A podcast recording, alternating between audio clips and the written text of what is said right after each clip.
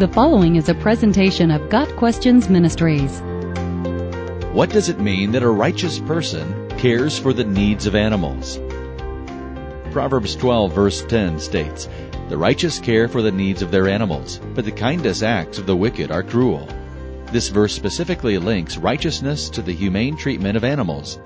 This proverb, written in antithetical parallelism, states in the second half, The kindest acts of the wicked are cruel. In other words, even the most compassionate works of a wicked person are bad.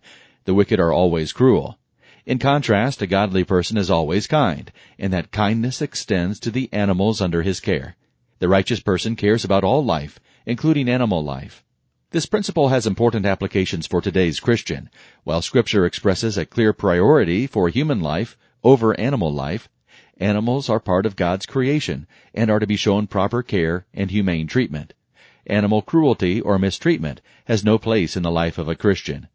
Jesus asked in Matthew 12 verse 11, If any of you has a sheep and it falls into a pit on the Sabbath, will you not take hold of it and lift it out? As he made a broader point about Sabbath keeping, Jesus appealed to his audience's care of their livestock. If they had an animal in trouble, they would help. That is good and proper.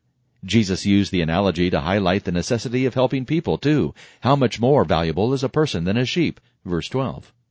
In the Sermon on the Mount, Jesus spoke of the great care God has for animal life, including each bird that flies in the sky. One of the Psalms expresses God's oversight of all the animals he has made.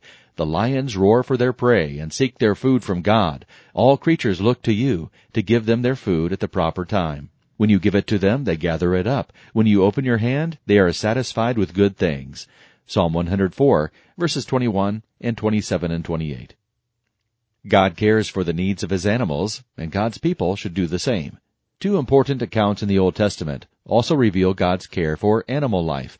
In the account of Noah and the flood, God went to great lengths to make sure every kind of animal would survive on the ark. And in Jonah's story, part of God's explanation of holding back his destruction of Nineveh was the importance of the animals of the city. God said, Should I not have concern for the great city of Nineveh, in which there are more than a hundred and twenty thousand people who cannot tell their right hand from their left, and also many animals? Jonah 4 verse 11. God cares greatly for the animals he has created. Those who seek to follow his ways will also care about his creation, including animal life. Animal cruelty, the neglect of pets, and the wanton destruction of a species are sin. Christians are called to care for animals, expressing the same attitude toward animal life as our Creator has. Got Questions Ministry seeks to glorify the Lord Jesus Christ by providing biblical answers to today's questions. Online at GotQuestions.org.